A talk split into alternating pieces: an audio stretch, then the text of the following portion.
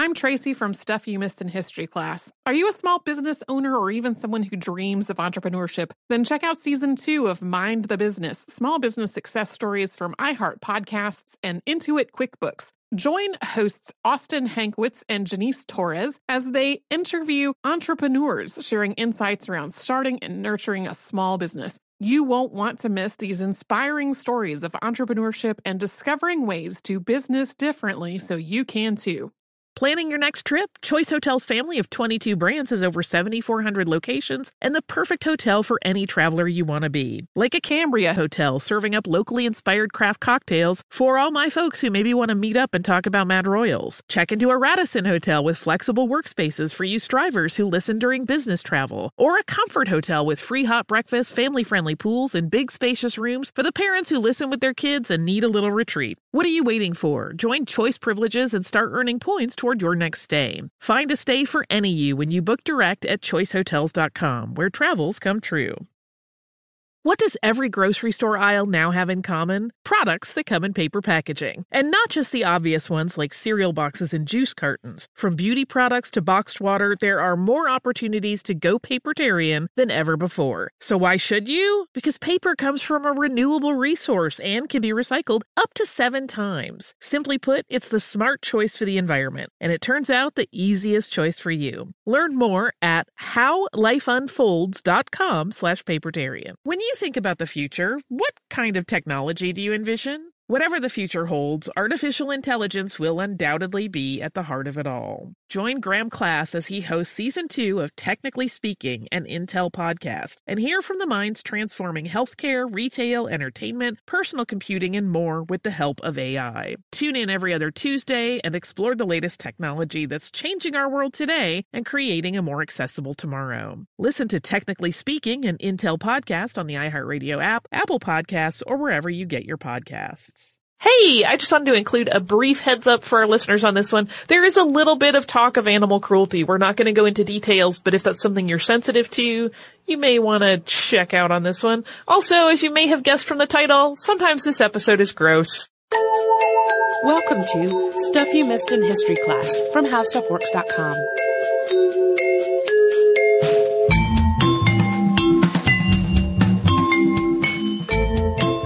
Hello and welcome to the podcast. I'm Holly Fry. And I'm Tracy V. Wilson.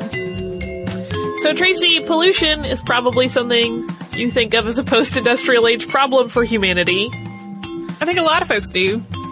Yeah, I think that's a pretty common belief, but in truth, we've kind of been finding ways to uh, trash the planet for thousands of years. Mm-hmm. uh, perhaps not with the great efficiency we currently possess, but uh, there was a really interesting study of Greenland's ice cores in late 2012 and early 2013 that led to this revelation that greenhouse gases were actually a problem as far back as 2,000 years ago, and that was thanks to metallurgy and large-scale agriculture. So even as far back as the year 100 BCE, ancient Romans and their livestock were producing methane emissions.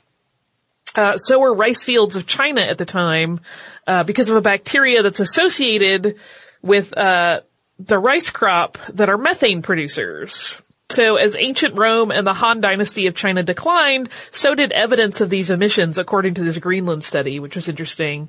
Uh, but of course, it's not like human civilization declined. It continued to develop.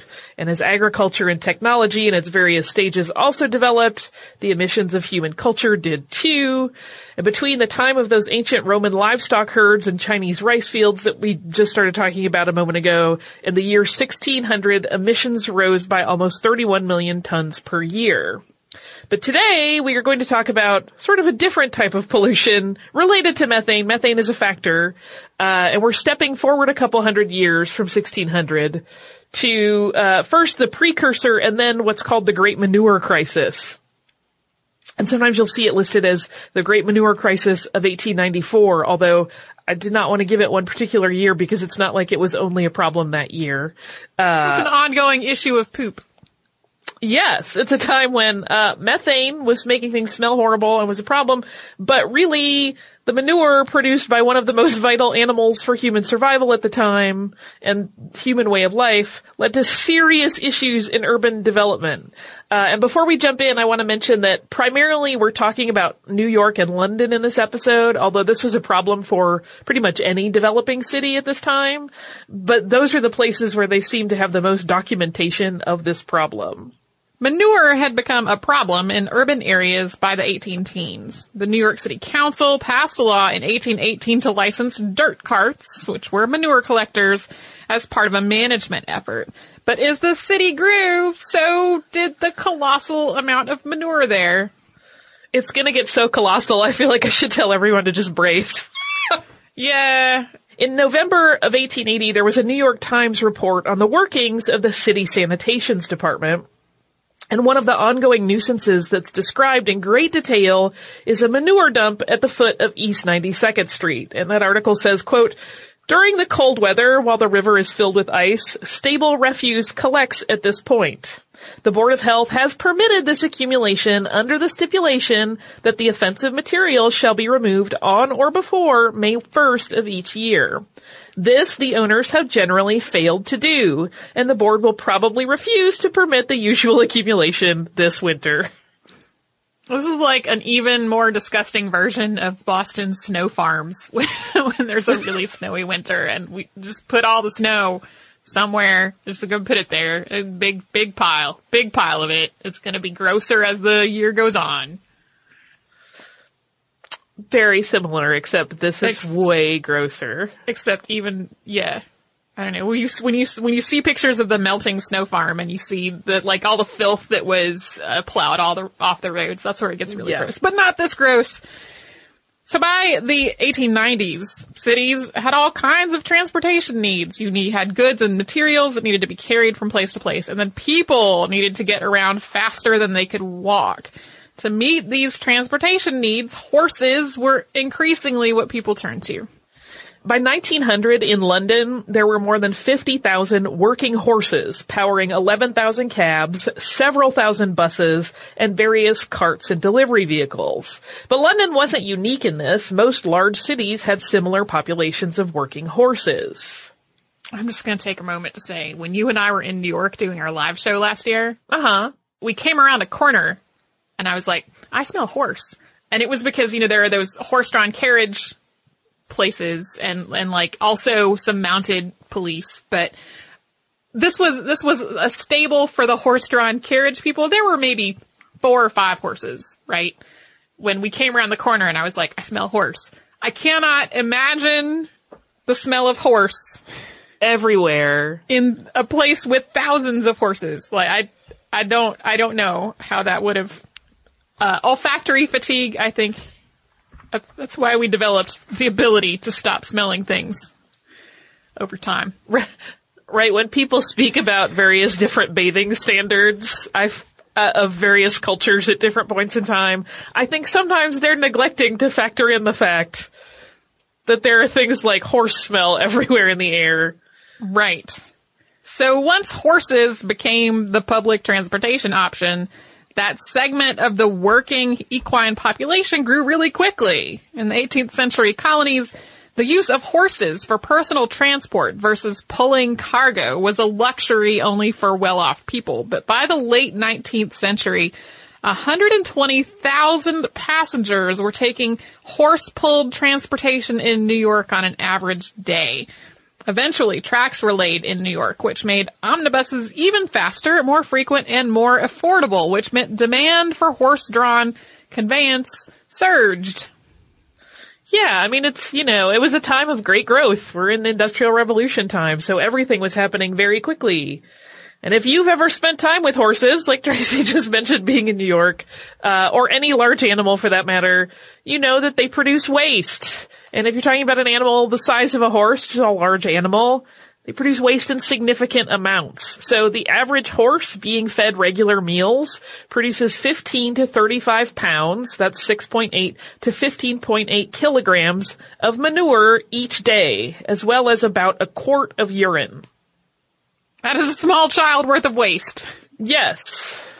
Try to imagine 50,000 horses, each producing their average output of feces in the streets of your nearest city. That is between 750,000 and 1.8 million pounds. Or, for the metrically inclined, 340,000 to 816,000 kilograms of horse manure piling up every day. In a city as large as New York in 1900, which had, which had a larger horse population than London, reaching up to 200,000 horses at its apex. That amount could easily reach between 2.5 and 4 million pounds. It's 1.1 to 1.8 million kilograms. Every day. Literally every day. And all of that urine in the combined area of New York and Brooklyn toward the end of the 19th century, this added up to as much as 40,000 gallons or 151,000 cubic liters per day. So much poop and pee, so much. Giant amounts. Well, and my thing is like, you kind of have that moment where you read the statistic and you go, wow, that's a lot. And then you go, every day there's that amount over and over and over. Like there's no end. It's No. not like you go, okay, we got 2.5 million pounds of manure that we got to deal with. It's like tomorrow this will be 5 million if we don't cope with this today and 7.5 million the day after that. Like, I- I really cannot stress how severe this problem was. And in addition to the horses, there were other animals on streets at this time, including pigs, uh, cattle, sometimes sheep were not entirely out of the ordinary. And those animals were also contributing to the manure problem. Uh, and in addition to all of that manure and urine, horses would sometimes die in the course of their work. Uh, some would fall in the busy streets, and if they were badly injured, they would be shot on the spot or sometimes simply left to die. Uh, heads up for sensitive listeners, animal cruelty was also a very common reality for many of these animals.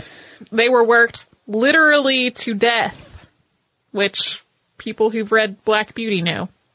Was cheaper to treat a lot of horses very poorly and replace them than it was to treat them well and extend their working lives. And they were often stabled in very crowded conditions, which made them susceptible to disease. While efforts were made to clean up the carcasses of these horses that were unfortunately dying in the street, uh, for a number, there were as many as 15,000 deceased horses cleared from New York streets in the year 1880. Uh, that wasn't always possible though due to the large size of these animals. So sometimes they were left to decay in the thoroughfare so that they could eventually be reduced to a point where they could be disposed of more easily. So imagine the stench in addition to this, you know, multi-million pounds of manure, the thousands of gallons of urine, as well as decomposing bodies in the streets. I just want to take another moment. I know I'm interjecting a lot in this episode. Uh, I had a, a, a class in college that was about Southern literature. There was this whole conversation about this hallmark of Southern literature was there being a dead mule that somebody had to figure out how to deal with. Uh, it got into this whole thing about like perceptions of, of life in the South and, and life in an agricultural area. And I'm like, whoa, we were not on purpose leaving the dead mule in the middle of a busy street. Yeah, that was a, I mean, it was a very real problem. Now I'm thinking of both Flannery O'Connor and Faulkner. Now that you mentioned that though. Yep. So, uh, before we talk about how some of this problem was dealt with, as well as some of the issues that we're facing cities in addition to the manure and the dead animals, we are going to have a word for one of our sponsors.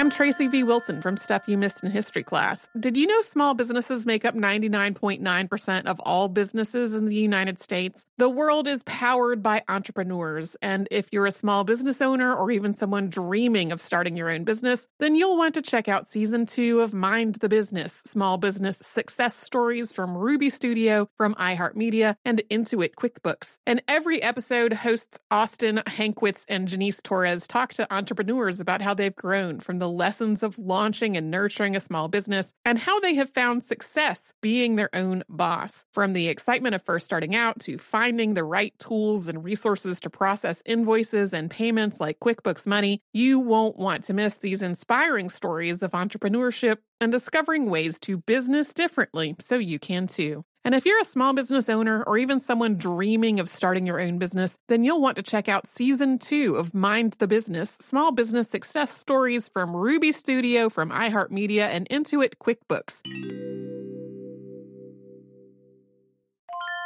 Planning your next trip? Choice Hotels has a stay for any traveler you want to be with 22 brands and over 7,400 locations. Whether you're a business traveler, a family road tripper, someone who wants to seek out history and maybe make your own, or just planning a quick getaway, Choice Hotels has a stay for any you. Like a Cambria Hotel, where you can be a cocktail connoisseur and sip locally inspired craft beverages at downtown locations in the center of it all. This is a fun way to visit cities with a lot of history and a lot of fun in mind. Or a Radisson Hotel for all our productivity powerhouses out there. With flexible workspaces and on site restaurants, you'll get the most out of your work trip. You'll get the coffee, the Wi Fi, and the work done. And we can't forget about comfort hotels. Imagine you're a family road tripper waking up in your big spacious room and then heading down to a free hot breakfast for the entire family, including waffles. So you'll be well fed and ready for the day's adventure, even if that's just relaxing. After that, you're spending all afternoon relaxing by the pool. You deserve it. What are you waiting for? Join Choice privileges and start earning points toward your next stay. Find a stay for any you. Book directly at choicehotels.com, where travels come true.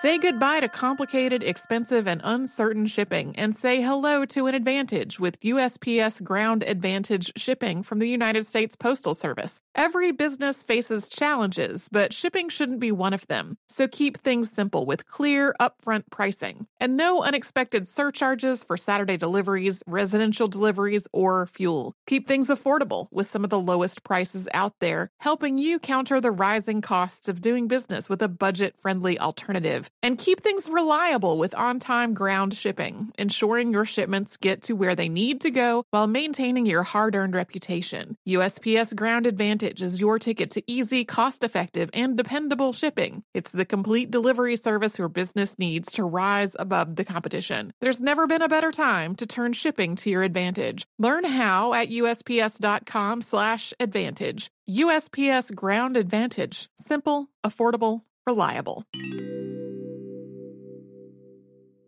Get emotional with me, Radhi Devlukia, in my new podcast, A Really Good Cry. We're going to talk about and go through all the things that are sometimes difficult to process alone. We're going to go over how to regulate your emotions, diving deep into holistic personal development, and just building your mindset to have a happier, healthier life. We're going to be talking with some of my best friends. I didn't know we were going to go there on I'm this. gonna go on this because this is people that I admire. When we say listen to your body, really tune into what's going on. Authors of books that have changed my life. Now you're talking about sympathy, which is different than empathy, Yeah. right? And basically have conversations that can help us get through this crazy thing we call life. I already believe in myself. I already Yeah. see myself. And so when people give me an opportunity, I'm just like, oh, great, you see me too. We'll laugh together, we'll cry together, and find a way through all of our emotions. Never forget, it's okay to cry as long as you make it a really good one. Listen to A Really Good Cry with Radhi Devlukia on the iHeartRadio app, Apple Podcasts, or wherever you get your podcasts.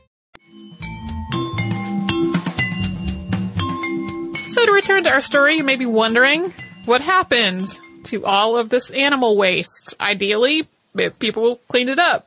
In reality, that's really difficult given the amount of manure there was to keep up with. Some of it could be used in the fertilizer trade, but the output of all of the manure from the animals quickly exceeded the demand for fertilizer. Eventually, the trade turned, and instead of farmers having to pay to have the fertilizer brought to them, city stables had to pay to have the manure taken out of the city. And of course, not everyone uh, paid for the services offered to take the manure, the manure away. So many opted instead to go the cheap route and dump their manure in vacant lots. Some lots grew so popular for this practice that the piles of waste were said to have risen as high as 40 to 60 feet. So that's 12 to 18 meters high. And that was in New York City. So that's the manure from the stables. Manure that was not in the stables, but from the horses relieving themselves while out on their routes, which if you have ever ridden a horse, you know just happens wherever. It would just sit untended in the streets, attracting flies and slowly drying out. And eventually that dry manure would turn into dust to be carried around the city on the wind if the weather was dry. In rainy conditions, a muddy mire of this manure developed, making traveling the city streets extremely difficult at best and miserable at worst and gross and unhygienic. Yeah, just the ickiest. I I think about all of the uh the various fictional films and whatnot that I have watched about London or New York during this time, and I'm like, some of them have the dirt. None of them show piles of manure 40 feet high. No. yeah, I'm, I'm like, I'm thinking about some historical dramas that have, you know, ladies' dresses obviously filthy at the hems. Uh, but I don't And we think, think, we think mud. we don't but- think slurry of horse feces. Yeah, it's very, very gross. Uh, and of course a cottage industry of crossing sweepers grew out of this problem as well. So there were men that would stand on street corners waiting for pedestrians that wanted to cross, and they would charge a fee to clear the path of the people on foot so that the manure would not be in their way and they would not have to drag their clothes through it. I'm just baffled by this whole thing. It's very strange to think about. this whole horse situation also caused lots of other problems in addition to the manure crisis. While additional animals to keep up with cities continuing to expand meant that there was more manure, the animals also needed addi- additional resources. You needed land for stables and land for growing the hay that they needed to eat and then land that people couldn't use because of the support crops that were going to feed the animals. Yeah, an urban working horse uh, regularly could consume, according to estimates, anywhere between 1.4 and 2.4 tons of hay in a given year. And that translates to roughly five acres of land, and that's to feed one horse. And that would be the equivalent of enough to provide crops for six to eight people by these same estimates. And when horse traffic was at its historical height in New York, it required an estimated 15 million acres of land to produce the hay to feed them. To make matters even worse, horse traffic was an issue. There was overcrowding on the streets, and so there were also accidents. And as an aside, this problem also existed in Julius Caesar's Rome. Horse-drawn carts were forbidden in ancient Rome from dawn to dusk as a means of controlling the traffic and pollution created by the city's horses. And with traffic came traffic accidents, and many of these were quite brutal and had high mortality rates. Because horses can be skittish and startle, they could stampede or fatally kick humans in addition to actual wrecks happening where horse carts ran into one another. There were 200 mortalities attributed to horse-drawn vehicles in New York in 1900. And for every 10,000 vehicles pulled by horses in Chicago in 1916, there were 16.9 related deaths every year. This hygiene issue of manure in the streets manifested unsurprisingly in very real illnesses. An estimated 3 billion flies a day hatched in horse manure in cities across the United States in 1900. And as flies travel throughout an urban area, everything they land on is uh, but touched by everything they have landed on before, including the manure where they hatched. All kinds of bacteria. They're the carriers of a variety of infectious diseases, and the streets of horse inhabit- inhabited cities were a perfect habitat for flies to flourish. Yeah, there are a number of illnesses and diseases that are, are linked, at least in theory, to this fly problem. Um, particularly diseases that affected young children that didn't have immunity built up yet. So, there were so many problems, and you might think, somebody fixed these problems. They tried. Well, well, and I'm thinking that in addition, the, the dust when in dry weather, the manure dust filled air has to have caused some kind of respiratory Yes. problems. Absolutely. I wonder if there was Uh, a name for that that we have lost now. I didn't, yeah, I didn't see any in my research, but I'm sure there's some colorful moniker out there. Well, somewhere. when we had diseases horrifying. like cheese washer's lung, probably there was something. So in 1898, there was actually a conference convened in New York. For 10 days, engineers and leaders would come together for the first International Urban Planning Conference. And one of the main agenda points was going to be solving this manure problem. The reality of this conference was disappointing because after three days of deliberating, the remaining week of the conference was canceled.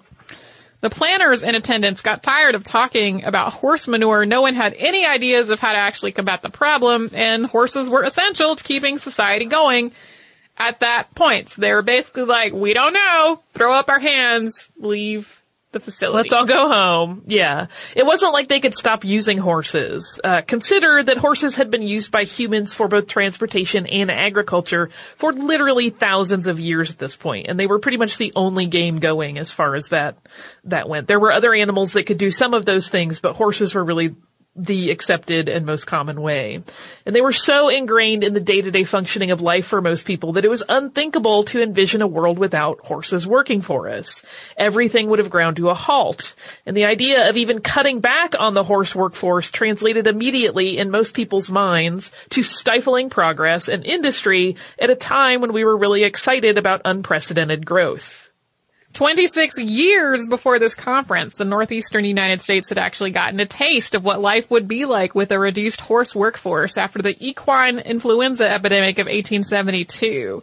Commerce was significantly affected with just not enough animals to carry goods. And when the city of Boston had a massive fire downtown, there weren't enough horses to power the city's fire trucks.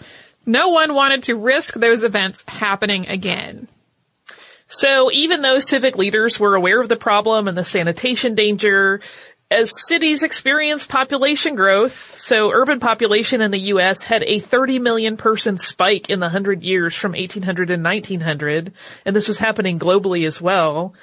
They just acknowledged that we couldn't figure out a way to fix it and we still need more horses. This was also a compounding problem because the standard of living was rising. So there was more need on average per person for all of the goods that the horses were hauling around.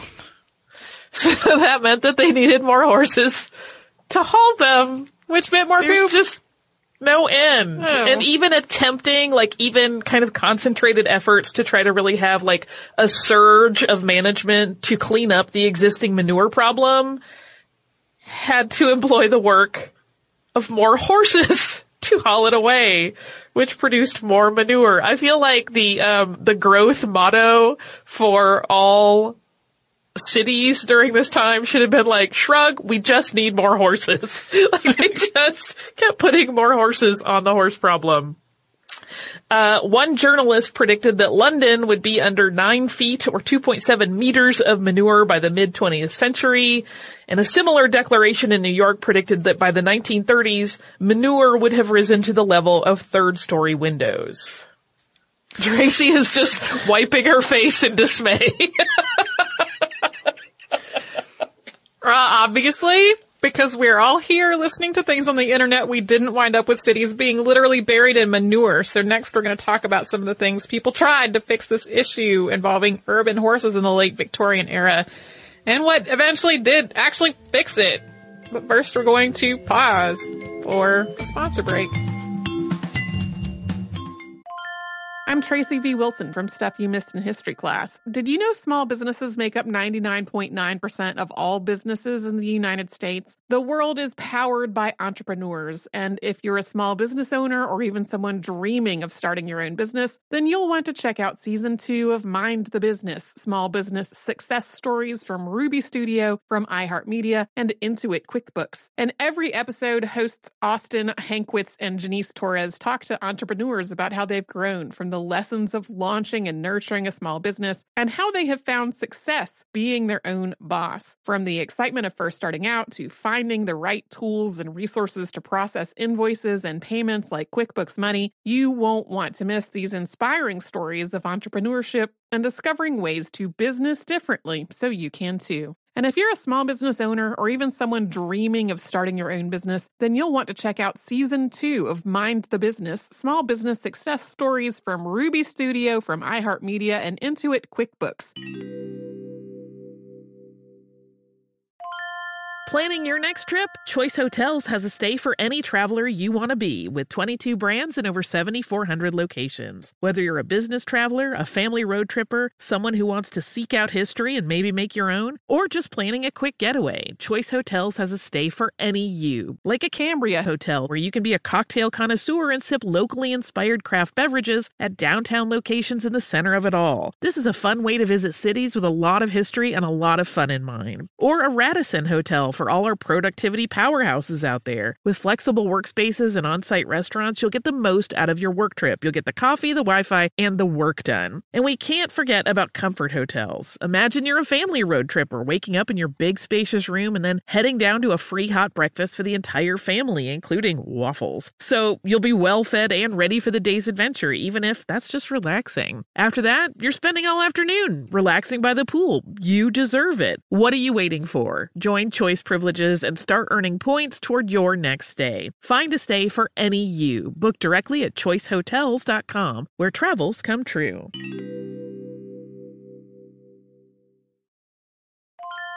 Say goodbye to complicated, expensive, and uncertain shipping and say hello to an advantage with USPS Ground Advantage shipping from the United States Postal Service. Every business faces challenges, but shipping shouldn't be one of them. So keep things simple with clear, upfront pricing and no unexpected surcharges for Saturday deliveries, residential deliveries, or fuel. Keep things affordable with some of the lowest prices out there, helping you counter the rising costs of doing business with a budget friendly alternative. And keep things reliable with on time ground shipping, ensuring your shipments get to where they need to go while maintaining your hard earned reputation. USPS Ground Advantage is your ticket to easy, cost effective, and dependable shipping. It's the complete delivery service your business needs to rise above the competition. There's never been a better time to turn shipping to your advantage. Learn how at usps.com slash advantage. USPS Ground Advantage. Simple, affordable, reliable.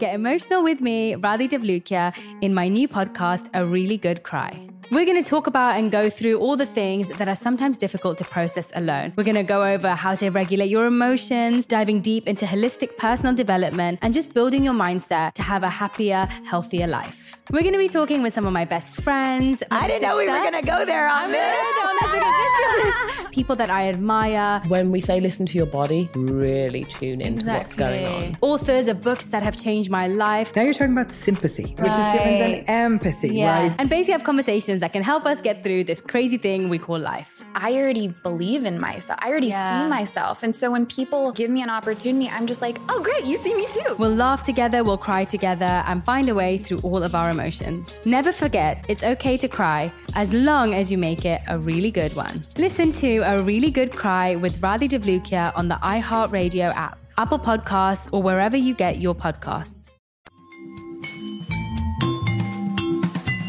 So, to get back to how we finally kind of resolved this problem, sort of, a number of actions were taken to try to address all of these issues of horse overcrowding in the cities. And one of the earliest was the founding of the American Society for Prevention of Cruelty to Animals, also known as the ASPCA. On April 10th, 1866, philanthropist Henry Bergh founded the society with the primary goal of improving the lives of working horses. Bergh had witnessed cruelty to horses when he was a U.S. diplomat in Russia during Abraham Lincoln's presidency. Uh, and he, on his way back to the U.S., he traveled through London and he observed there the Royal Society for the Prevention of Cruelty to Animals. And that's really what inspired him to create a similar organization in the United States. When Bergh campaigned for the approval of the ASPCA charter, he stated, quote, this is a matter purely of conscience. It has no perplexing side issues. He worked diligently for the next 20 years until his death in 1888, often rescuing horses from the street himself. He was the driving force for the country's first animal rights laws, and the rapidly growing horse population made it basically impossible to eliminate the cruelty problem, though. Yeah, he made it his life's work, but uh, it didn't all get solved. Uh, and then in terms of traffic issues, a lot of the traffic laws that we still have today in the United States are actually the result of these crowded city streets filled with horse-drawn vehicles. Uh, William Phelps Eno, who is also called the father of traffic safety, started noticing traffic issues when he was just a boy in New York in the 1860s. And as he and his family traveled throughout Europe, he observed how other countries handled their traffic. And each of them had problems, but some of them also had some unique solutions. In one of his books titled, quote, The Story of Highway Traffic Control, published in 1939, he wrote, quote, I don't think I ever went on the streets of New York nor of any other city or town without being astonished at the stupidity of drivers, pedestrians, and police. And once he grew up uh, and was working in New York with his father in the 1890s, he wondered why no one was doing anything about the horse traffic. So he decided that he would. And in 1897, he submitted a proposal for a subway route that also had surface roads and elevated roads and bicycle lanes on top, and it was designed to ease congestion. And this plan wasn't adopted, but he really didn't give up. He wrote several articles in rapid succession. They were called Reform in Our Street Traffic Most Urgently Needed. And then Suggestions for the Management of Carriages and Entertainments. And then Rules of the Road Revised. While these were initially published in a horseman's periodical titled The Rider and Driver, Eno continued to publish and spread them in various places and pamphlets until many of his ideas were actually adopted. You can thank Eno for stop signs, yield signs, pedestrian islands, which he first saw in Paris as a kid and adapted in New York, and driving on the right side of the road. And his rules really did help with congestion and traffic accidents, thus reducing horse carriage related deaths. But you may have noticed neither the ASPCA nor these road rules helped the manure crisis. In the end, the manure issue was never solved so much as it was outmoded. Nobody ever figured out a way to keep up with the millions of pounds of horse manure that were dropping in cities daily. But when Henry Ford introduced the Model T in 1908, it made the personal, the personal car relatively affordable for a lot more consumers in the United States. And so many of them did switch over time from a family horse and buggy to mechanized travel. And Ford's advertising made clear the cost effectiveness of making this switch. Quote, this is one of the, the ad campaigns. Quote, old Dobbin, the family coach horse, weighs more than a Ford car. But he has only one twentieth the strength of a Ford car, cannot go as fast nor as far, costs more to maintain, and almost as much to acquire.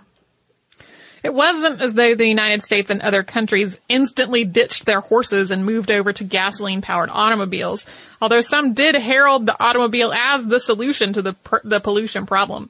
But slowly, over time, as more vehicles were manufactured, more people bought them, horses became progressively more and more phased out. By 1912, there were more cars on New York streets than there were horses for the first time in history.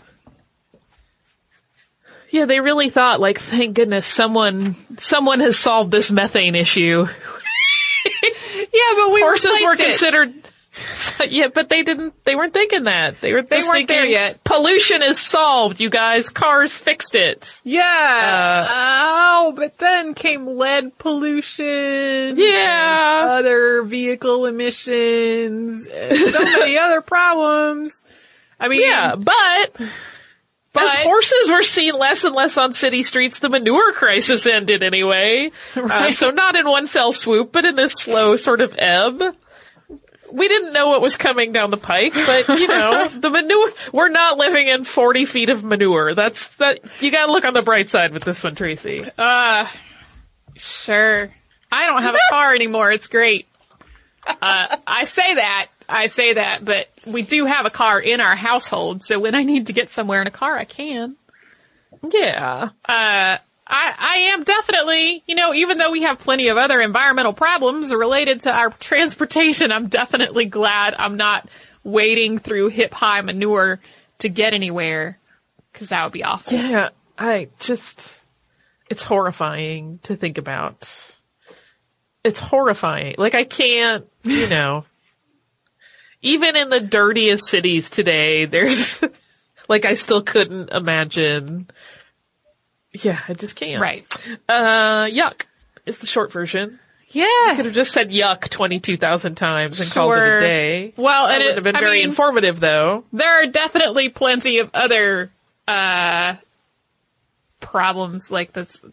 I had always considered that like the dirt problem in Yeah. earlier, uh, like first European and then colonial American cities to be about like garbage and not having enclosed sewers. And like there was a part of me that was like, horses poop, and you gotta clean that up. But like the scale of this poop situation was not anywhere in my consciousness until you handed this to me today. No, uh, I would, I was, because it's so, I, I hope our listeners are not so grossed out that they will enjoy the opportunity to wow their friends with these little factoids. But I had, I am a friend of mine and said, how much manure do you think fell in New York on an average day in the 1890s? And I, it was like something like three tons or something was the number that they could come up with. And I'm like, oh, you beautiful child. Wow. Ah, you know what? I have pretty, pretty listener mail that Oh, has good. nothing to do with gross things. It's not about poop. Yay! Please no, not even a little. the non-poop Uh, I have- listener mail. I have two pieces. The first one is from our listener Deanne. She says, Hi Holly and Tracy, I'm writing to thank you for the hours of enjoyment and education you and the past hosts have given me over the years. I've been listening since 2012 and have spent countless hours in your company. I have an hour long each way commute and have found podcasts and audiobooks to be great friends to keep me sane. Stuff You Missed in History class has become one of my favorites and I've actually listened through the past episodes twice. The first time picking and choosing those episodes I wanted to hear and the second most recent time listening to all the episodes in an attempt to broaden my horizons. It worked! So, in appreciation, I have enclosed a few things. First, handmade by me earrings. I do hope you both have your ears pierced, but if you don't, I don't mind if you regift. The metal is sterling silver and you can leg wrestle for choice. And then she also sent a book, uh, along with a, an episode recommendation that I'm not gonna read because we might do it and it's interesting. Uh, but I wanted to thank you, Deanne, so much. Those earrings are beautiful. Tracy and I aren't gonna reg- leg wrestle. The bigger problem is that we both like both of them. We do both like both of them. like you, you sent me a picture I- and I was like, I can't pick. They're both Yeah, so I, shitty. s- I suggested we each get one of each. But Tracy doesn't seem to like that plan. We'll see what happens. But thank you, thank you so much. They're so lovely. Uh, and we'll post pictures of them on our social so other people can see them. They're absolutely so, so pretty. And the other one is a wonderful card that I got from our listeners and my pals, Ashley and Jen. They, uh, came to visit the How Stuff Works offices a while back and I hung out with them and I just adored them both. They're the most wonderful ladies, super fun, really fun to talk to. And they sent me a beautiful card, like a thank you card for, uh, the day. And here's what makes it majestic and delightful for me. It is a card in the shape of Oscar Wilde. Nice. And it's him, so he can stand on my desk forever and judge me. In How the way great. that he would. And I love it so much. It's just the absolute best. Thank you, thank you, thank you so much, Ashley and Jen. You guys are delightful and I adore you. And I, I'm so thankful for all our listeners that write us cool stuff. If you would like to write to us, you can do so at historypodcast at howstuffworks.com. You can visit us at facebook.com slash missedinhistory. We're on Twitter at missedinhistory, at pinterest.com slash missedinhistory, at missedinhistory.tumblr.com, and we're on Instagram at missedinhistory. You can also visit our parent site, How Stuff Works. Do a search for almost anything you can think of and you're going to find some pretty cool content that will inform you and educate you and at least entertain you around that content. You can also visit us at missedinhistory.com where we have the back catalog of every episode of this show ever with all hosts through the years as well as show notes for any of the episodes that Tracy and I have put together as well as some other goodies. Uh, so if you want, please come and visit us online at howstuffworks.com and missedinhistory.com. For more on this and thousands of other topics, visit howstuffworks.com.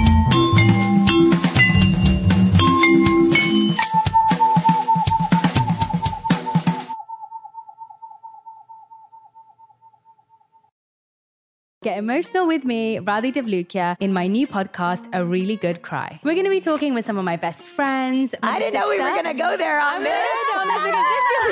People that I admire. When we say listen to your body, really tune in to what's going on. Authors of books that have changed my life. Now you're talking about sympathy, which is different than Right. empathy, right? Never forget, it's okay to cry as long as you make it a really good one. Listen to A Really Good Cry with Radhi Devlukia on the iHeartRadio app, Apple Podcasts, or wherever you get your podcasts. I'm Johnny B. Good, the host of the podcast Creating a Con, the story of Bitcoin. This podcast dives deep into the story of Ray Trapani and his company Centra Tech. I'll explore how 320 somethings built a company out of lies, deceit, and greed. I've been saying since a very young age that I was going to be a millionaire. If someone's like, oh, what's your best way of making money? I'm like, oh, we should start some sort of scheme. Listen to Creating a Con, the story of Bitcoin on the iHeartRadio app, Apple Podcasts, or wherever you get your podcasts. I am the ferryman. In the shadows of the afterlife, the ferryman of souls guides America's most influential spirits to their eternal rest. Where are you taking me? Are you death? This road is not on any map. How much for a ticket? All I ask for in payment is a tale. I don't know who got to Kennedy first. And the devastation those first bombs caused. I've never been to hell, but I know intimately the hymns of the damned. Binge this season of The Passage now. Listen on the iHeartRadio app, Apple Podcasts, or wherever you listen to podcasts.